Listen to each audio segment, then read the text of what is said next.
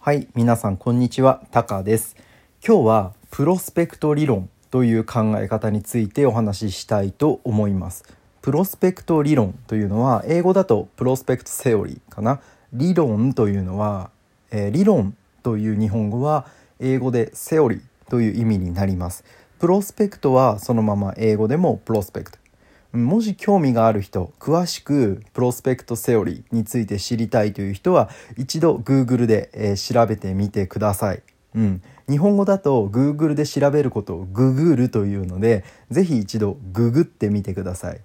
ね、そうするとプロスペクトセオリーって一体何なのかなっていうことがわかると思います。はい、ということで、えープロスペクト理論というのは簡単に説明すると人間という生き物僕たち人間という生き物は手に入れる喜びよりも失う悲しみの方が大きい、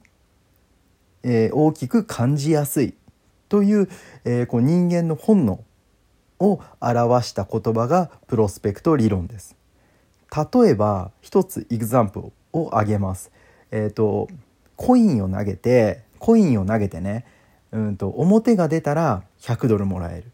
裏が出たら100ドル払わなきゃいけないこういうゲームがあったとしたらおそらく多くの人はチャレンジしないを選択します。それはなぜかというと2分の1の確率 50%50% の確率で、えー、と100ドル手に入れることができたとしても、ね、もし2分の1の確率で100ドル手に入れることができるゲームがあったとしても同じだけの確率2分の1、えーつまり50%ですよね50%の確率で、えー、と100ドル失う同じだけの金額を失うのであれば挑戦しないというのが人間の本能です。もちろん人によるでしょうし、えー、とその人の状況によって挑戦するという人もいるでしょう。ね、ギャンブルが大好きな人とかそういうスリルが好きな人っていうのはえ迷わず挑戦すると思います。2分の1の確率で勝てるギャンブルなんてそうそうありませんからそんな美味しいギャンブルがあるんだったら挑戦するというのが、えーまあ、かなり合理的な考え方かなと思います。はい、えーいくらこのギャンブル、まあ、このゲームが合理的なギャンブルでかなり勝率が高いギャンブルだったとしてもしてもね人間というのは、えーそんなに合理的ではありませんので人間は、えー合理的って何だったっけ？レーショナルか。レーショナルな生き物ではないので、えーおそらく多くの人は挑戦しないと思います。僕も挑戦しないです。はい。それなぜかっていうと人間というのはもともとリスクをこう回避するねリスクを避けるように脳がプログラムされているのでえっ、と同じだけの確率で手に入れるものが同じだけのもの同じだけのこうまあ、幸福感ですよねを手に入れる手に入れられることができたとしても失うものが同じだけの価値であれば挑戦しないできるだけリスクは取らないというのが、えーこう人間の基本的な考え方であるということです。はいまあ、ここまでがプロスペクト理論だと思うんですけど、まあ、要するに、ね、この理論このセオリーのポイントというのは人間は失うことがものすごく怖い。ね、もともと持っているものを失うっていうのはすごい怖いんですよね。うん、皆さんどうですか？今皆さんが持っているものたくさんあると思います。何にも持ってないっていう人っておそらくいないですよね。多分僕のこの声僕のこのポッドキャスト、えー YouTube 何をご覧になっているかわからないんですがこれを見ているということはおそらくインターネットに接続することができるデバイスを持っているということになりますよね。うん、人は何かを持ってるんですよ。たくさんねおそらく今の時代の人っていうのはたくさんいろんなもの持ってると思います。そのすでに持っているものを失っていく悲しみっていうのはこれはあの手に入れる喜びよりもものすごく大きいんですよね。うん、これが人間の本能なんじゃないかなと思います。例えば僕の場合で言うと、うんと一番わかりやすいイメージしやすいのであれば、えっと YouTube のチャンネル登録者数ってありますよね。まあ僕も YouTuber の一人ですのでまだまだ僕は何だろう駆け出し駆け出しというか駆け出しっていうのは何だろうな初心者っていうことかな駆け出しっていうのは始めたばかりのスモール YouTuber ですので、えー、僕の、えー、チャンネル登録者の数なんてもうたかが知れていますけどたかが知れてるっていうのはうんとなんだろうなすごくこう小さいってことです。うん、すごくまだ量が小さいだけどそれでもねそれでも登録者が減る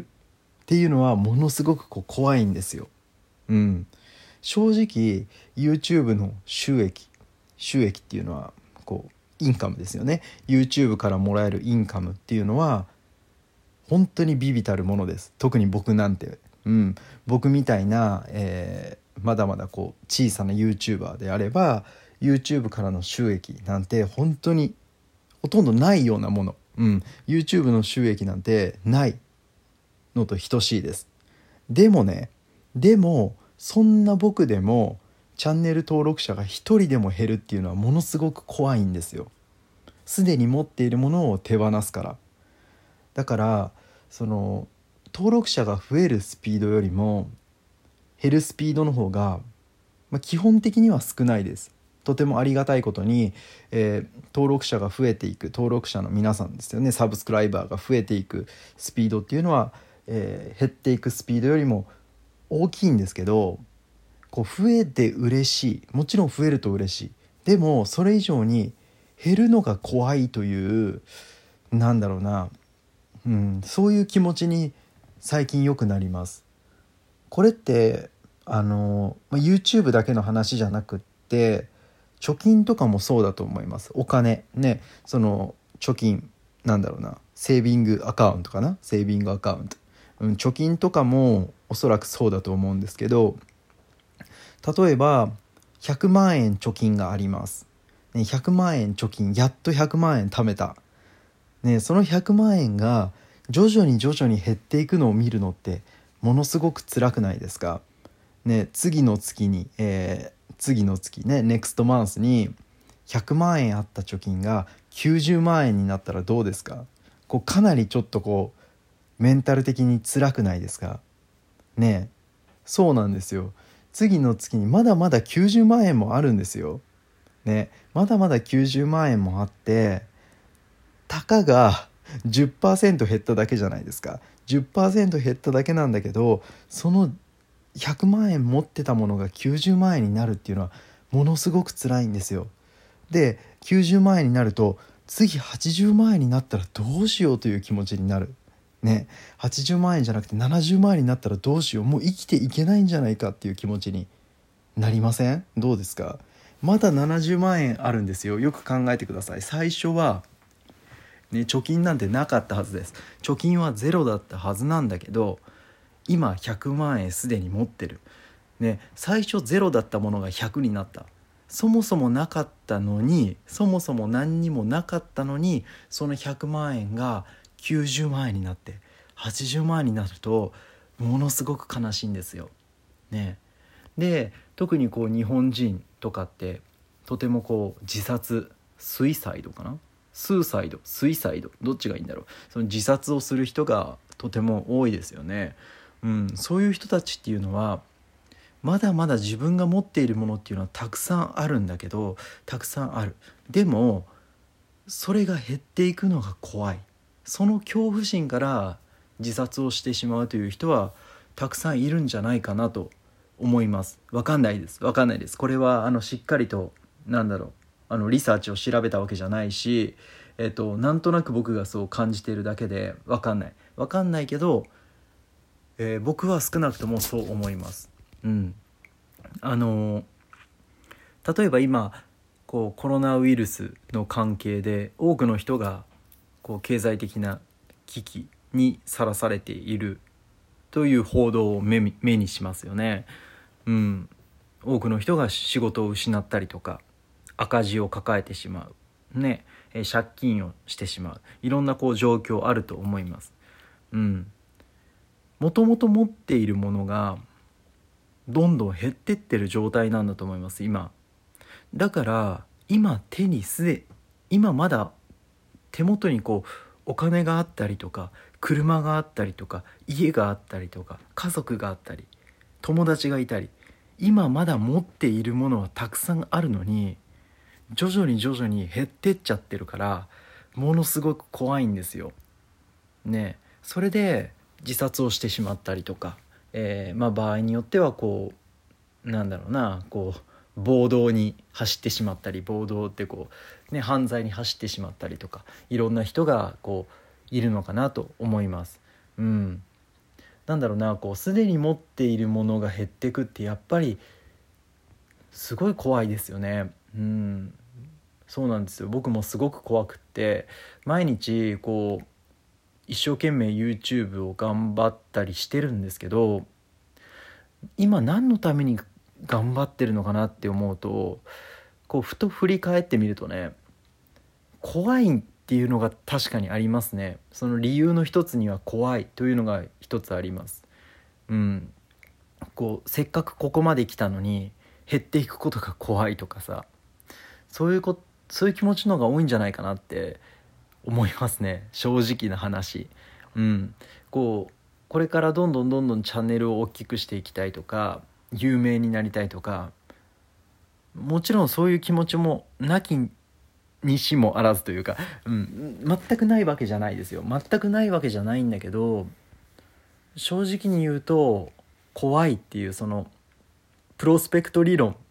がぴったり当てはまるような状況になってるのかなと僕は思います。はい、皆さんはどうですかね、うん、僕はもともとこの前から言ってるようにすごくペシミスティックな悲観的な、うん、ペシミスティックって日本語で悲観的というんですけど僕はもともとこうペシミスティックな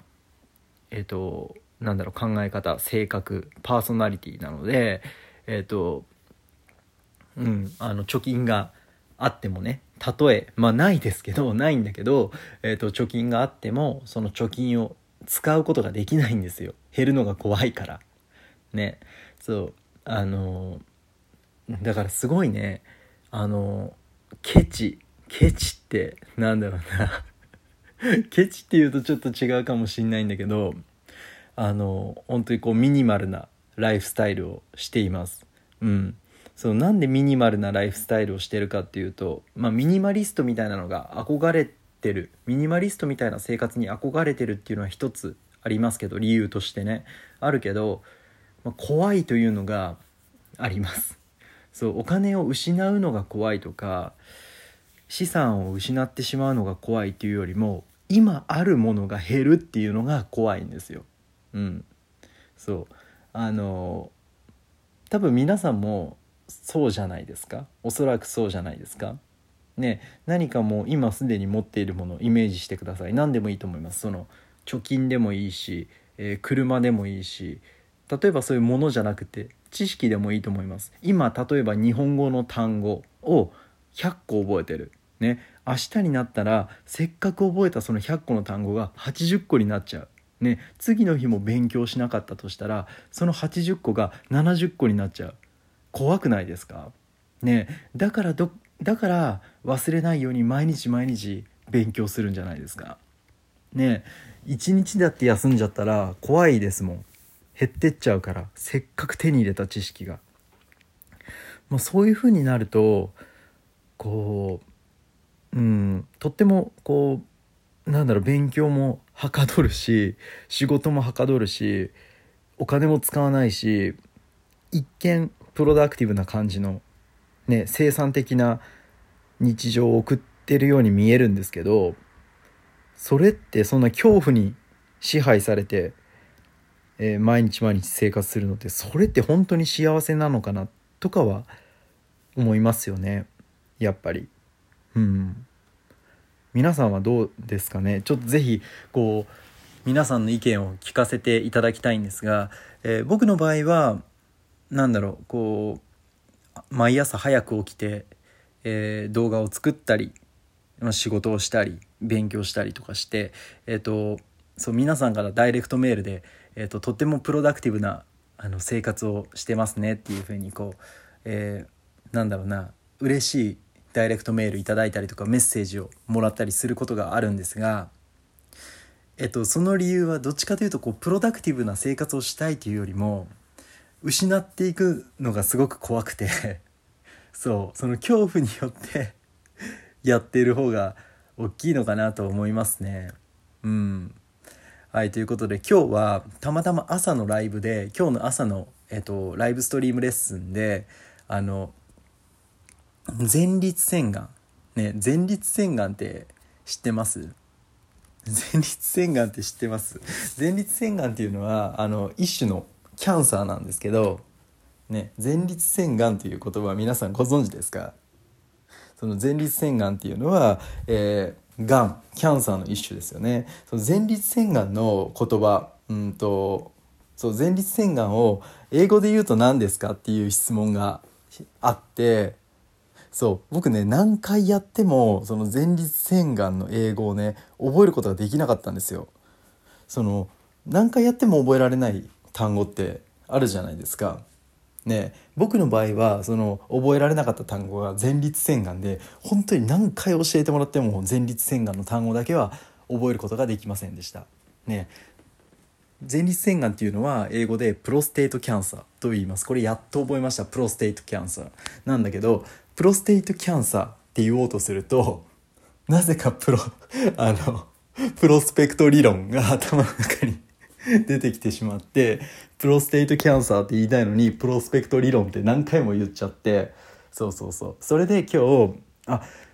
プロスペクト理論の話をしようかなとせっかくだからプロスペクト理論について自分の考えていることを、えー、皆さんにシェアしようかなと思って、えー、こうやってポッドキャストを、えー、撮ることにしました。はい、皆さんプロスペクト理論という言葉、えー、知らなかったという人は、えー、ぜひ Google で検索してみてください。プロスペクトセオリー、ね、そしてプロスペクト理論という言葉に関して、まあ、その考え方に関してね皆さんの、えー、何かこう、うん、意見とか、えー、私はこう思うよとかうん、自分だったらこういうふうに考えるようにしてますっていうようなアドバイスがあればですね是非いただければと思います。僕はとってもプロスペクト理論うん、プロスペクト理論な、えー、考え方の持ち主なのでプロスペクト理論には、えー、大賛成です。いいのか悪いのか分かんないけど僕の考え方はプロスペクト理論まさにそのものの生き方をしているのかなと思います。皆さんはいかがでしょうか？はい。ということで今日はここまでにしたいと思います。See you next time. Bye. またね